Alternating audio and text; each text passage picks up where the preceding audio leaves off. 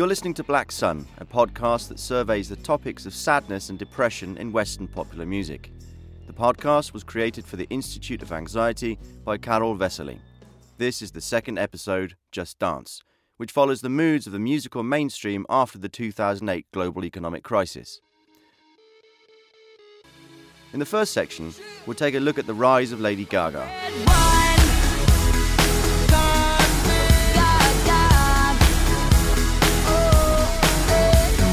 In June 2007, Charles Prince, then the leader of the banking corporation Citigroup, was still in good spirits and deflected doubts about the ability of his sector to handle a high risk mortgage crisis with a witticism. When the music stops, in terms of liquidity, things will be complicated. But as long as the music is playing, you've got to get up and dance. We're still dancing. The clumsy statement ultimately cost him his job, but it seemed that his dancing metaphor would quickly be forgotten. A little over a year later, however, in mid September 2008, the investment bank Lehman Brothers went bankrupt, kicking off the largest global economic crisis since the 30s. By the end of that month, governments in many countries had to rescue banks that were at risk of collapse. The worst had been warded off, but the infection was already at full strength. To keep with the Citigroup executive's metaphor, the music was slowly stopping and it was ever more difficult to dance. The subprime mortgage mess continues to claim big name corporate victims. The latest to fall is Charles Prince, the chairman and CEO of Citigroup, the nation's largest bank. He resigned under pressure yesterday. In the following months, hundreds of thousands of people around the world will lose their money or their homes, companies will collapse, and countries will see their debts increase several times over, or else they will themselves collapse, like Iceland. The world as we know it will shake to its foundations.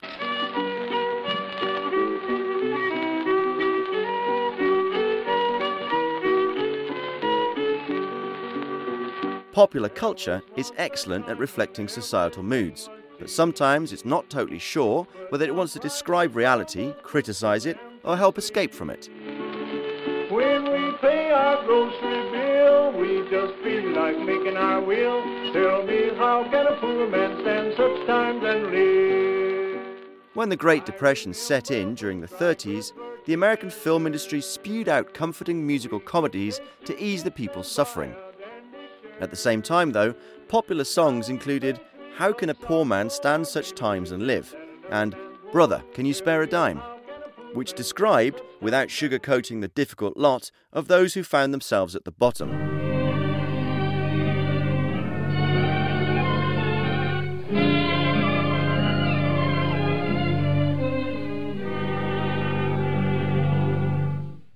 How did popular music react to the largest economic crisis since World War II?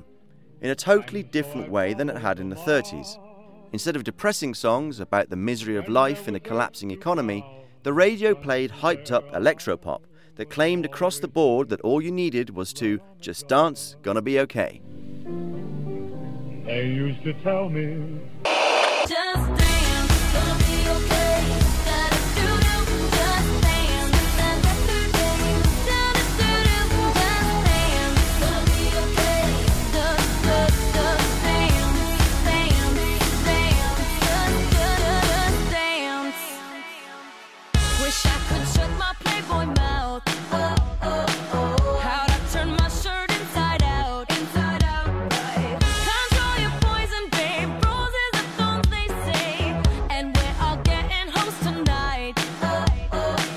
Indeed, this is the chorus of the hit Just Dance that first brought American singer Lady Gaga onto the scene. The song came out in April 2008. That is a week after the American government quietly began to buy up toxic mortgages through intermediaries and subsequently resell them on Wall Street. When the government let the first small bank IndyMac go bankrupt in August, Just Dance entered the American Top 100. Lady Gaga first reached the top 10 in the same week that Lehman Brothers fell. Just Dance. Lady Gaga's debut, with its irresistibly pulsating electronic bass and catchy synth riff, was a typical example of a sleeper hit, a song that gradually worms its way onto radio station playlists and subsequently rises up the charts. In fact, electronic dance music had never scored higher on the American charts, even in the latter half of the 90s when a wave of electronica was all the rage in Europe. In America, they were mostly just curiosities. It's quite a paradox given that from the late 70s to the mid 80s, the individual branches of electronic music had first come to life in the US disco, electro, techno, and house. With the exception of the first of those genres, they spent many long years underground. But Lady Gaga, with Just Dance, had no such plans. By January 2009, she was looking down at her competition from first place on the American charts. That same month, a record 740,000 Americans lost their jobs. The recession was in full swing, and the media was bombarding the public with more bad news. But the radio playlists refused to grieve. Just Dance Gonna Be Okay sings Lady Gaga. And in the song's decadent music video, she shows off a bra made from disco balls, sprays champagne, and simulates sex with a rubber dolphin in an inflatable hot tub. I think in a lot of ways my arrival on the scene is good timing, Gaga declares in an interview, adding, The way the world is, people are hungry for rejoicing and escaping. Just Dance gives them that, and Lady Gaga will successfully serve up her glittering sedative of music, giving respite to the masses for at least another five years. In the first months of the crisis, sales of potato chips in the US rose by a record 22%, and the mainstream too decided to serve up similar small pleasures. Just Dance was only the beginning. In the first year of the crisis, the charts were swept by a wave of contagiously optimistic songs. I got a feeling that tonight's gonna be a good night. That tonight's gonna be a good night. That tonight's gonna be a. I got a feeling that tonight's gonna be a good night. Let's live it up, Mazel Tov. Whole of the Black Eyed Peas from the top of the charts in June in I Got a Feeling. At the end of the year, the dance floors are ruled by Flo Rida and Kesha's ode to oral sex, Right Round, produced with euphoric synth disco beats. It's as though pop were obstinately pretending that we were still living in a golden age of luxury and decadence, but meanwhile, all around, both unemployment and the price of real estate were rising dramatically.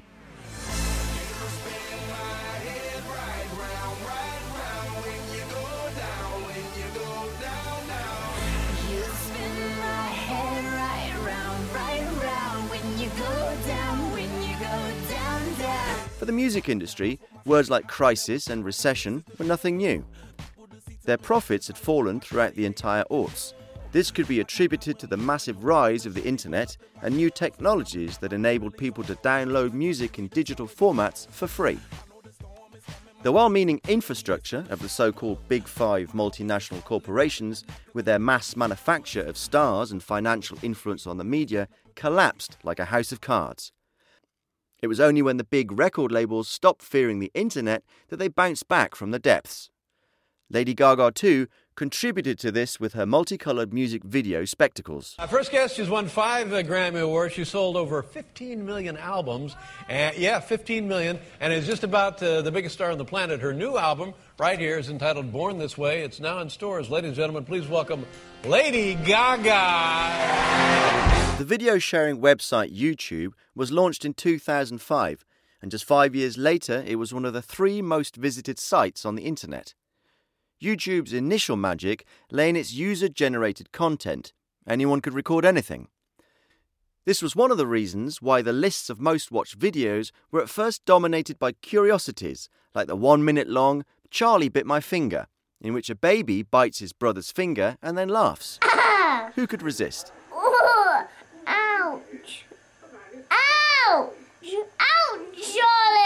But later, a totally different kind of video began to take over on YouTube. Ah! People got tired of cats and babies and started to use the site to listen to songs and watch music videos.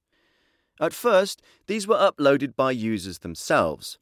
The record companies didn't much like this, and so, in December 2009, they launched Vevo, a service which was able to satisfactorily manage promotional content that generated profits for companies and musicians. The era of Charlie Bit My Finger as the most watched video of all time came to an end in mid April 2010, when the first place was taken over by the music video for Lady Gaga's Bad Romance, oh,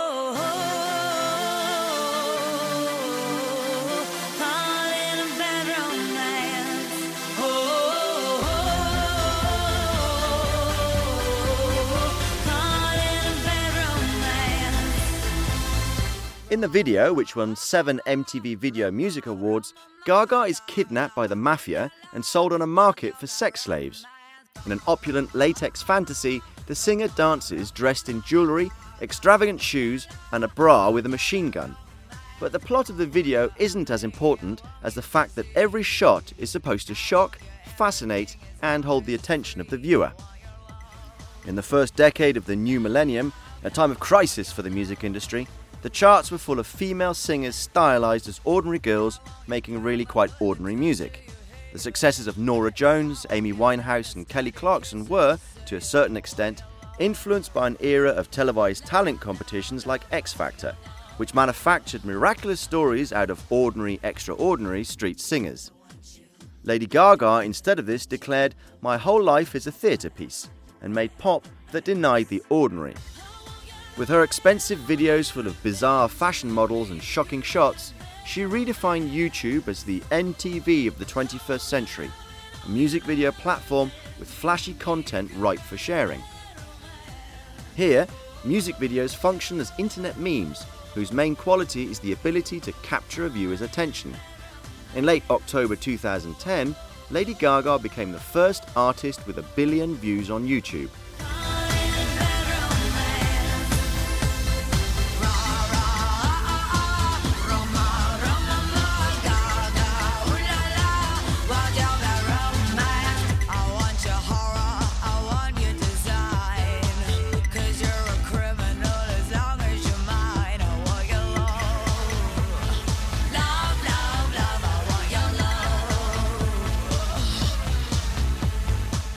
Another great story of the late aughts internet is that of social media. Facebook and Twitter were created earlier, but their mass adoption is linked to the time around the beginning of the global recession. Between January 2009 and July 2010, the number of users on Facebook rose from 150 million to half a billion, and Twitter jumped up to third place on the list of biggest social media sites in early 2009. Both websites are founded on the principle of sharing information, whether of a personal or viral nature. Sharing in virtual space is connected to a new form of narcissism, the self affirmation of users who boast to others, Look what I just found. And Lady Gaga's opulent and often shocking music videos were exactly the kind of content ideal for sharing. Lady Gaga's optimistic pop that spread across the internet on a large scale epitomizes more than anything else the first years of the recession. A glittering escapism, a happy sedative of forgetting that prevented the admission that something wasn't all right, even though all available signals pointed to that conclusion. Neoliberalism convinced us that crises are a natural part of capitalism and that this just has to be accepted. To admit weakness is unbecoming. Soon it'll all be over. You have to forget about it and just dance and so people dance on.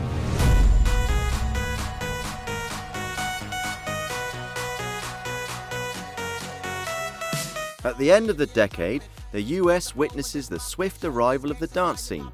In just a couple of years, huge festivals crop up devoted solely to electronic music, and the scene gives rise to stars like Deadmau5, Skrillex, and David Guetta. This music is synonymous with hedonism, Keep partying like it's your job, sings Ne-Yo on Guetta's hit Play Hard. It's as though the one possible reaction to the crisis was repression.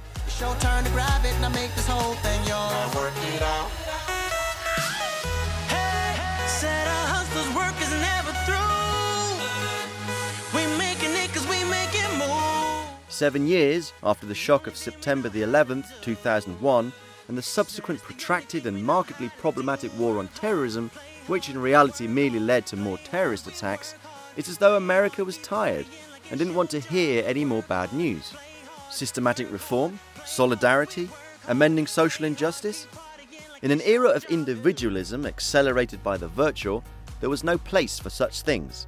Sadness must be suppressed. In public, you have to dance on as if nothing was happening.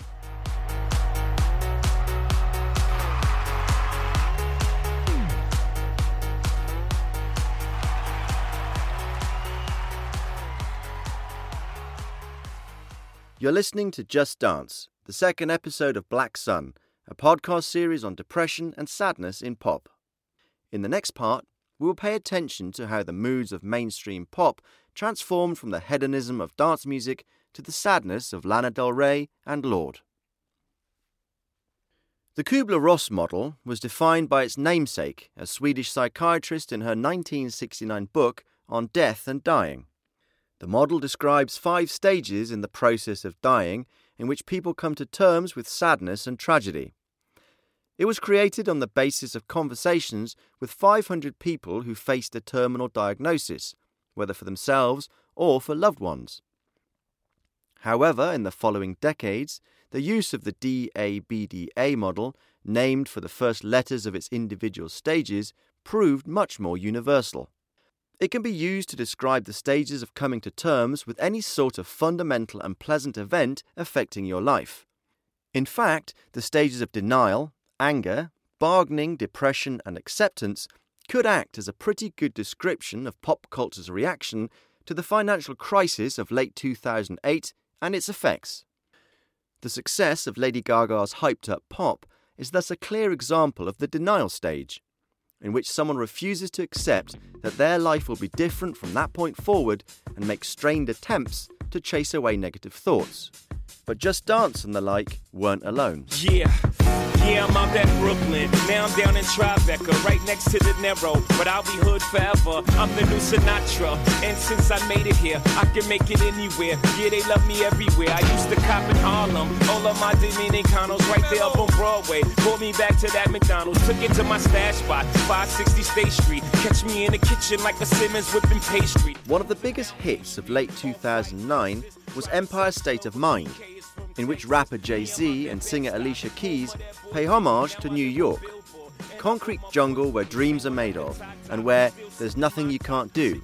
According to them, the streets of the financial capital of the West will make you feel brand new, and its flashing lights will inspire you as Keys promises in the chorus. The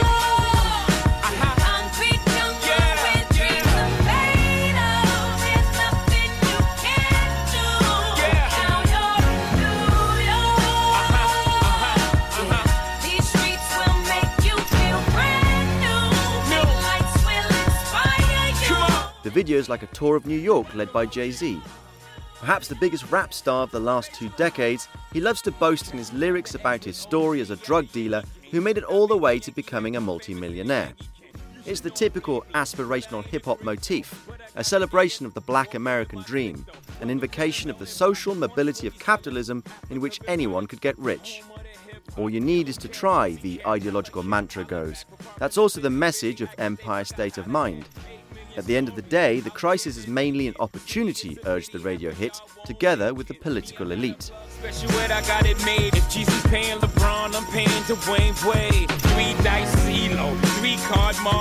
Labor Day parade, rest in peace Bob Marley. Statue of Liberty, long live the World Trade, long live the King, yo. I'm from the Empire State, that's...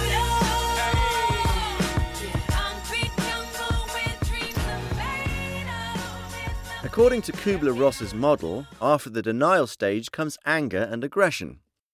On October 3, 2008, President Bush signed the Emergency Economic Stabilization Act, which allocated enormous sums from the federal budget towards rescuing the financial market, especially the banking sector. Sooner or later, governments in other countries as well had to take similar steps. This act broke into the public consciousness under the term bailout which was even named the word of the year in 2008. The Bush government had to act quickly. The economy was evidently just a few days away from collapse, and the opposition agreed with the intervention as well. I believe that um, that this plan will work over time. I signed the bill on Friday. It's going to take time for the Treasury Department to put a plan in place that won't waste your money and that will achieve the objective. The unprecedentedly generous government subsidies to private industry, an altogether un American solution, caused surprisingly little protest. One of the few appeared in spring 2009 on rock veteran Neil Young's album Fork in the Road.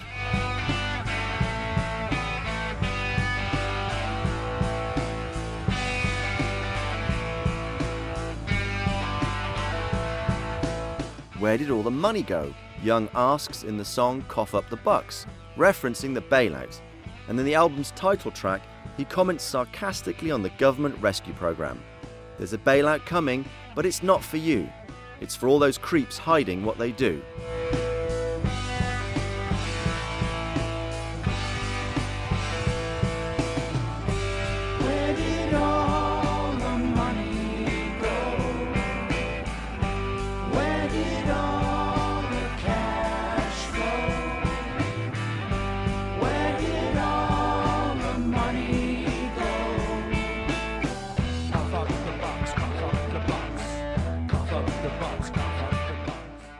Musical scene, critical voices after the 2008 bank crisis appeared only at the margins and very carefully. I'm looking for a job, ain't nobody hiring. Then I ask the boss, when you all doing firing? sings Cam'ron on I Hate My Job. And Joell Ortiz's Bout My Money recapitulates a day in the life of an average worker. This job makes me sick. I'm getting that itch like a chickenpox. I want to quit. I would if I didn't need the check. I hate my boss, dude think he know it all. And I know I know it all, but I follow protocol. Hope he's sitting in the casket, got me sitting in traffic. It's 7 a.m. And I woke up late, didn't even have a shower. Lunch break, give me a break, a damn half an hour. All this bullshit for 12 bucks an hour. Plug me to Chuck D, wanna fight the power. Instead, I like the sound before I go in In shutting down Detroit, country singer John Rich expresses his dissatisfaction with the federal government's unwillingness to save the American auto industry with as much gusto as the banks. In the real world, they're shutting Detroit down, while the boss man takes his bonus pay and jets on out of town, and DC's bailing out them bankers as the farmers auction ground. Shutting Detroit down. While the boss man takes his bonus pay and jets on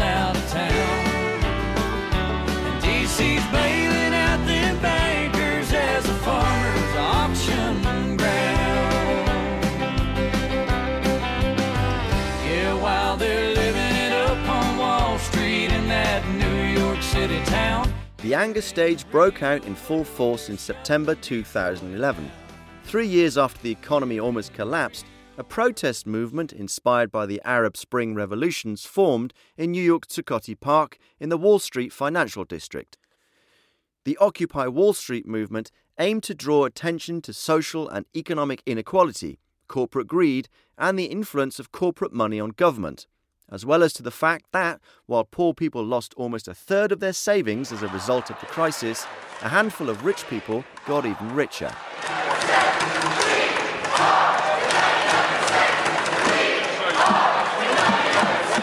We are the 99% was one of the movement's slogans, which it used to draw attention to the uneven distribution of wealth in the modern world. At first, the movement met with a great response, but it didn't formulate any concrete political goals and fizzled out as time went on. One sad token of this was the May Day demonstration the following year, in which only a few thousand people showed up and calls for a general strike were totally ignored. Perhaps the movement's one and only tangible outcome was the popularity of Bernie Sanders, who put up a good fight in the Democratic Party's presidential primaries before ultimately losing to Hillary Clinton. Almost all of the wealth and much of the income is going to the top 1%. And our job together is to change that reality. The collapse of the Occupy movement also meant the dissipation of the hope that there might be some positive change to the system that birthed the recession. Later, anger at the ongoing crisis would be successfully exploited in the next American elections by Trumpian populism hidden behind absurd promises of re establishing American dominance and building a wall on the Mexican border. During the same period, darker undertones began to filter into pop, reflecting the coming change in the atmosphere of society.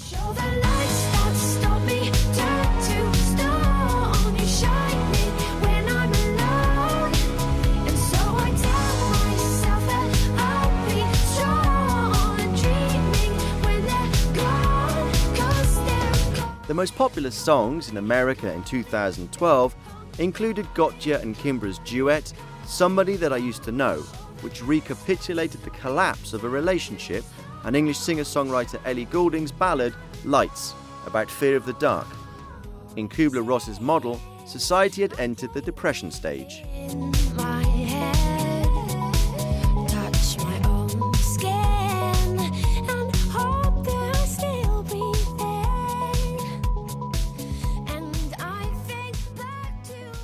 Nothing captures this transformation in mood better than the rise of singer Lana Del Rey, who infected the pop charts with contagious melancholy wrought from a mix of bombastic retro and narcotic hip hop beats.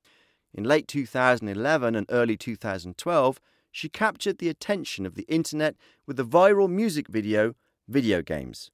In the darkness of her stylization as a fallen angel, singing like someone who has overdosed on sleeping pills is something real and reflective of the spirit of the time.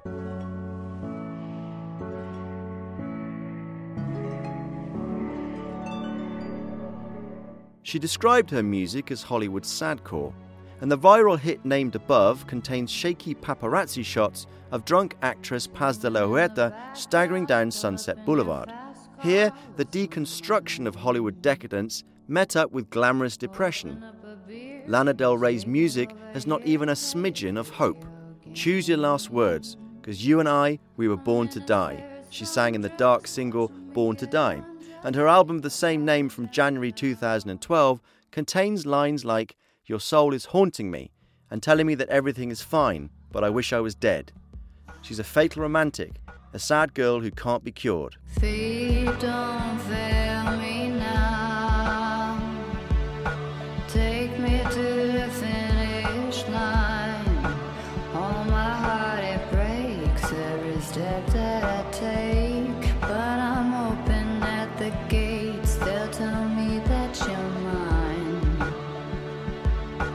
Lana Del Rey's songs were essentially mainstream radio pop, but despite the singer's popularity on the internet, for the most part, radio stations were afraid to put them on their playlists. This was most likely because they were too dark. Del Rey achieved her only American top 10 hit with a dance remix of the song symbolically titled Summertime Sadness, which became the song of the summer in 2013. The original version had come out a year earlier on Born to Die.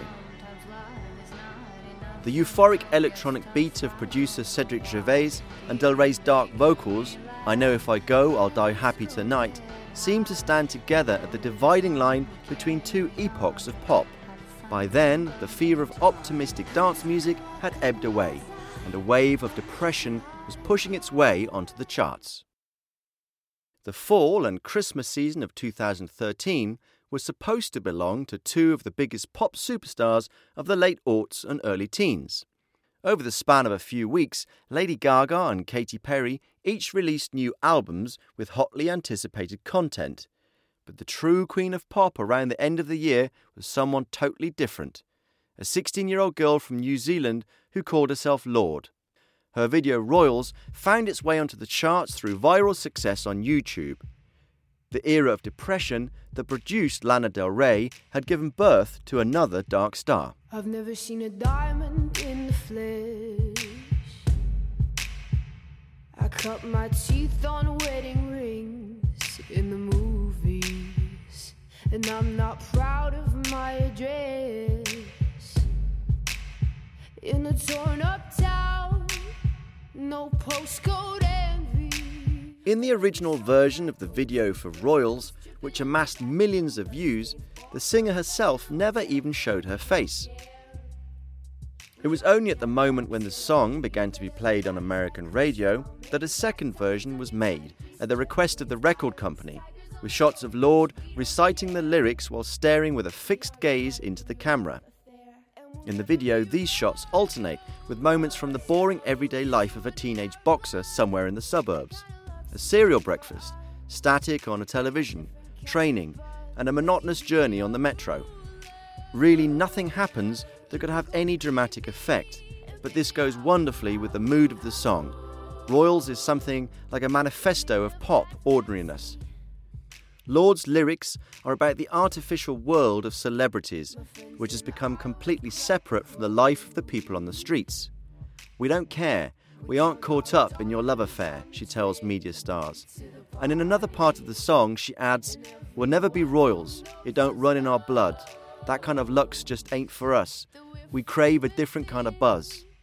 We didn't come money, but every song's like gold teeth, Grey Goose dripping in the bathroom, bloodstains, ball gowns, trash in the hotel room. We don't care. We're driving Cadillacs in our dreams, but everybody's like Maybach, diamonds on your timepiece, jet planes, islands, tigers on a gold leash. We don't care. We aren't caught up in your love affair, and we'll never be royals. It's a run in our blood. That kind of just ain't for us. We crave a different kind of buzz.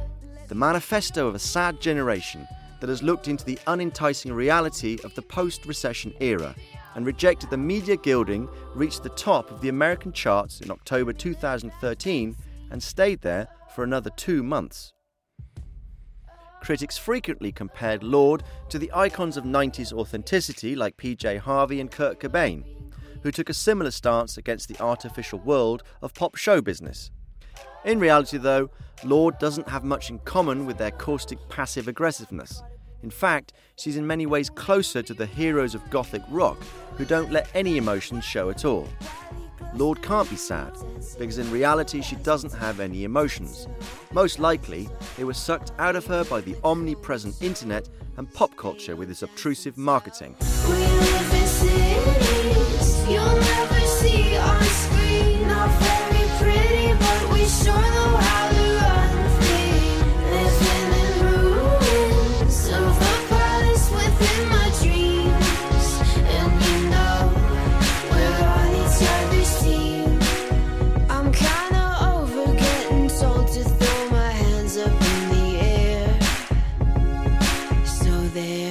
Her rendition, worshipping the ordinary is equivalent to the freedom to not experience any excitement, to not fake happiness.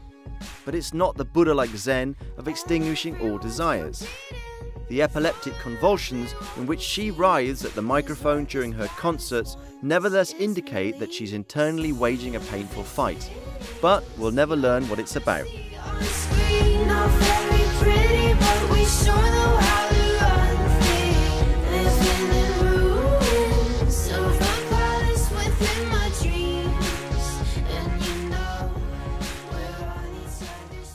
You're listening to Black Sun, a podcast series on depression and sadness in pop.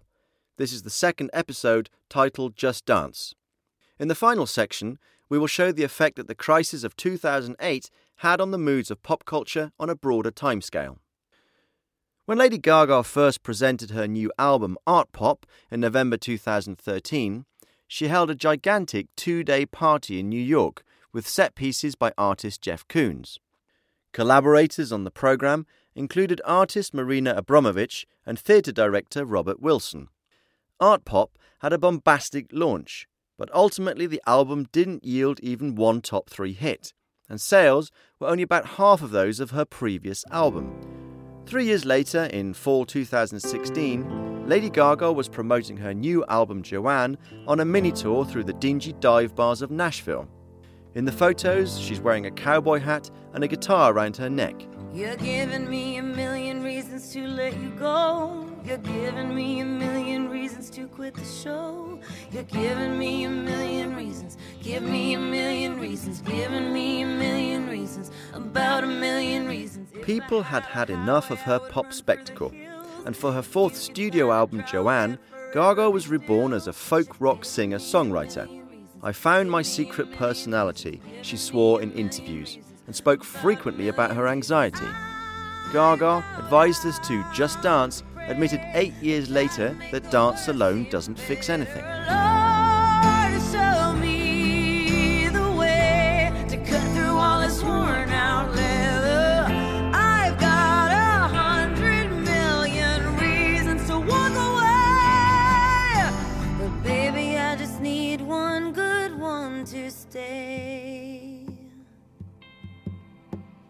Lady Gaga's rebranding from the Queen of Dance Parties to an authentic singer songwriter was modelled by how the roles of stars changed in the pop of the new millennium.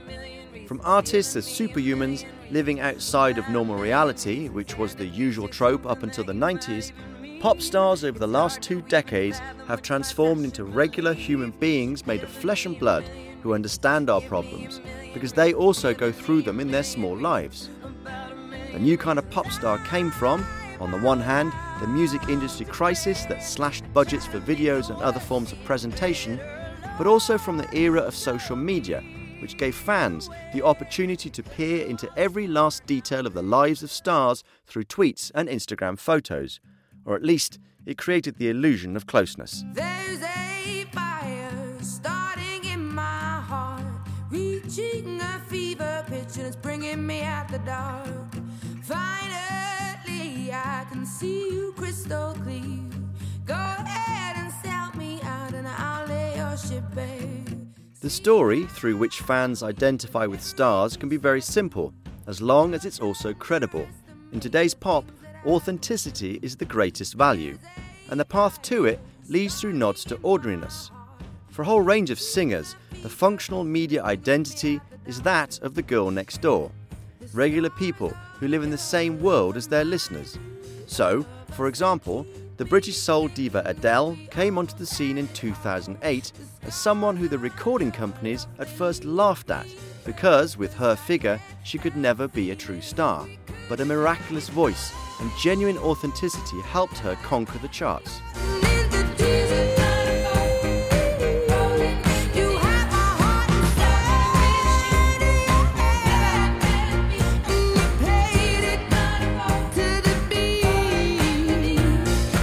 Another example is singer Taylor Swift, who debuted in 2006 as a country singer songwriter from the Nashville scene who performed with just a guitar. Around the beginning of the decade, Adele and Swift served as a sort of antithesis to the glittering pop spectacle of Lady Gaga and Katy Perry.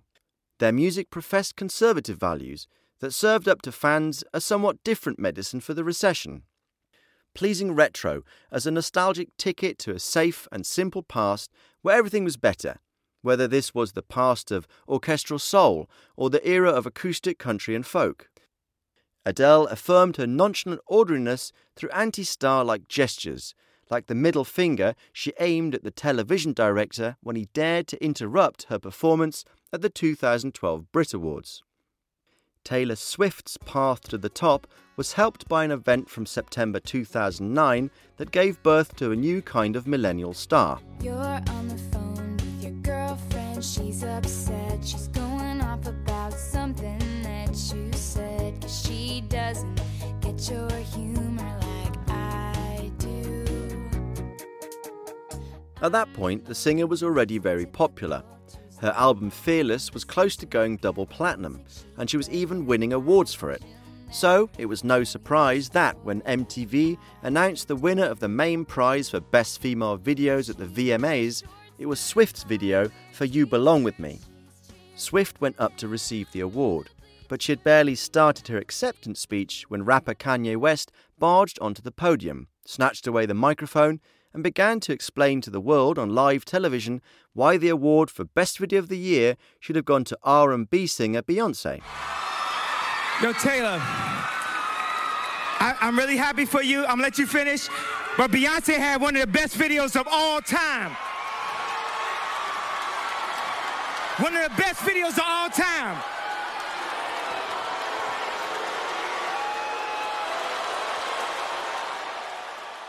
Fragile girl attacked by the crude rapper. The media depiction of the situation couldn't have been anything but that, and the public, of course, stood behind Swift. After that, thanks to her electro pop albums 1989 and Reputation, Swift transformed from a country singer songwriter into a conservative star for the whole family. And next to Adele, she became the best selling singer of this decade. The media shorthand of the 2009 incident is Taylor Swift's unhappily distorted face reflecting shock and the painful feeling of victimhood. Indeed, in the aughts, pity became a somewhat unexpected new way for fans to connect with their idols. Taylor Swift is certainly not the typical feminist, In interviews, she denies allegiance to the movement for women's emancipation, but it's hard not to read the incident with Kanye West as the story of a woman victimized by a male aggressor. What's more, the event fit well into the image she had built over the long term. Even then, Swift took on the position of a victimized person who needs our sympathy, something entirely ordinary. This connects to the confessional ballad style for which she became famous at the beginning of her career.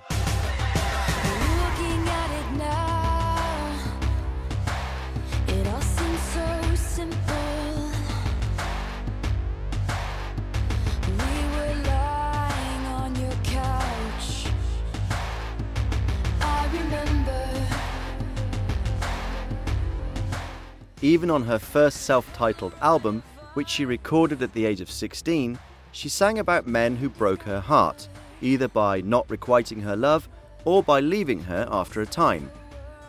Even in the next stage of her career, the stories of her songs had rather specific characters, and the more famous Swift got, the more famous were her exes as well. This, of course, gave the airing of dirty laundry a certain media seductiveness. In her songs, she always stylized herself as someone who men are constantly hurting, but is herself without blame. You paint me a blue sky, and go back and turn it rain. And I lived in your chess game, but you change the rules every day, she sings in Dear John, which is probably a reference aimed at singer songwriter John Mayer, who Swift was involved with for a time. Out of the Woods depicts her destructive relationship with Harry Styles of One Direction. The dissection of relationships that have long since fallen apart and the accusation of ex partners can be a reflection of a narcissistic personality who, as a consequence, is more obsessed with her own feeling of victimhood than the other person's behaviour. Swift quickly understood what a service Kanye West had given her at the VMAs and immediately wrote a few songs in retaliation. Time turns flames to embers, you'll have new Septembers. Every one of us has messed up too. Lives change like the weather. I hope you remember today is never too late to be brand new. She told him in Innocent, which is written in good faith that West regretted his act. On the other hand, Mean is a pure pitiful Swift who says that everyone is mean to her as the name of the song suggests. Washed up and ranting about the same old bitter things, drunk and grumbling on about how I can't sing, but all you are is mean. The song evidently also reflects the public's reaction to her catastrophic performance at the Grammys in February 2010.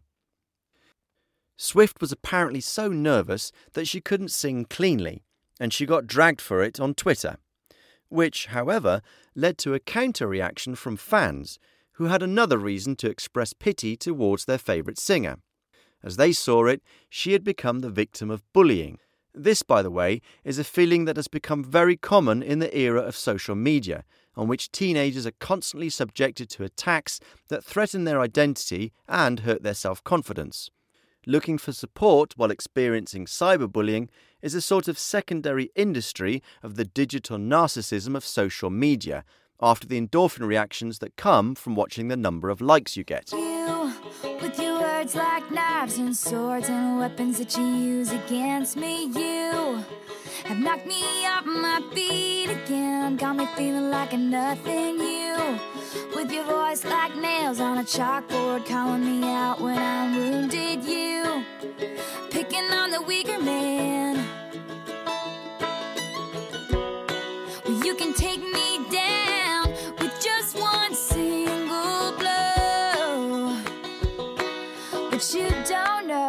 you don't know. Someday I'll be living in a big old city, and all you're ever gonna be is mean.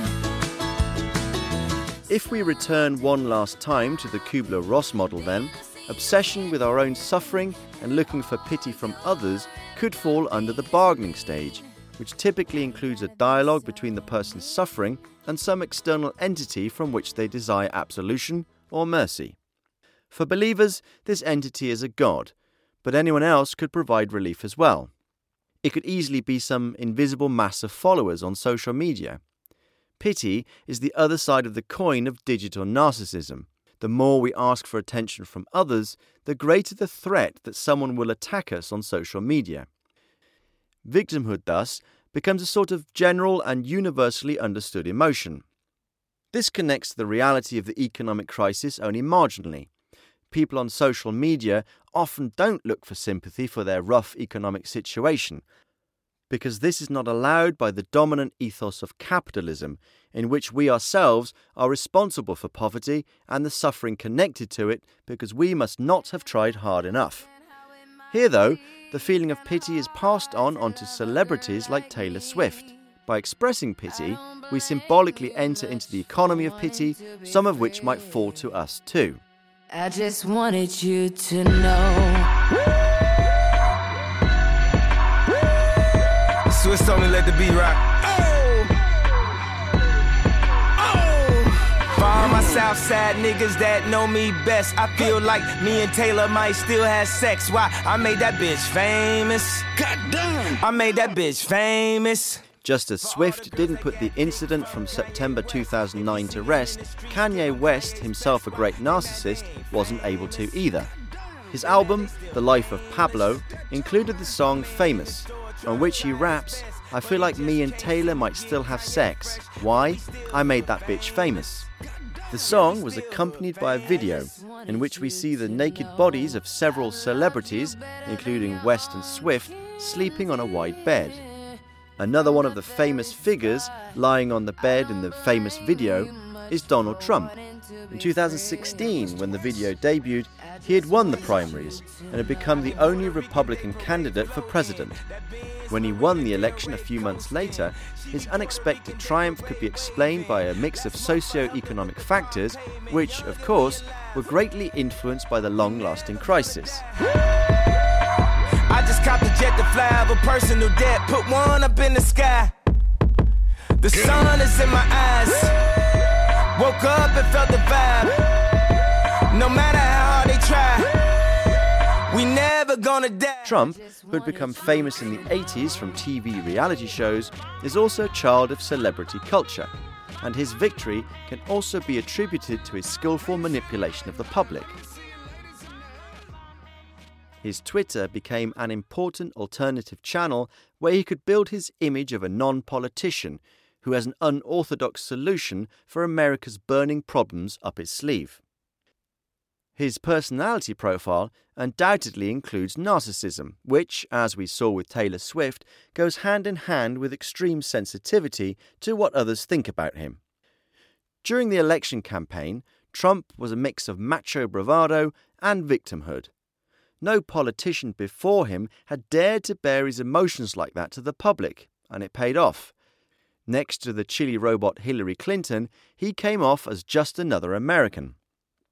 And he managed to turn attacks from the liberal media to his advantage through an emotional connection to his supporters who ultimately put him in the White House. No, not you. Not you. Your organization's terrible. Your organization's terrible. Let's go. Go ahead. Quiet. Quiet. Go ahead. She's she's asking a question. Don't be rude. Don't be rude. Don't be rude. No, I'm not going to give you a question. I'm not going to give you a question. In 2016, when Trump won the election, the economic crisis was definitively at an end, and a boom was on the horizon. However, the victorious approach of nationally inflected populism over traditional politics, which we observed at the time essentially across the whole Western world, could no longer be reversed. We never reached the acceptance stage of Kubler Ross's model. Instead, the traditionally liberal denizens of pop culture began a new cycle of coming to terms with the shock of Trump's victory.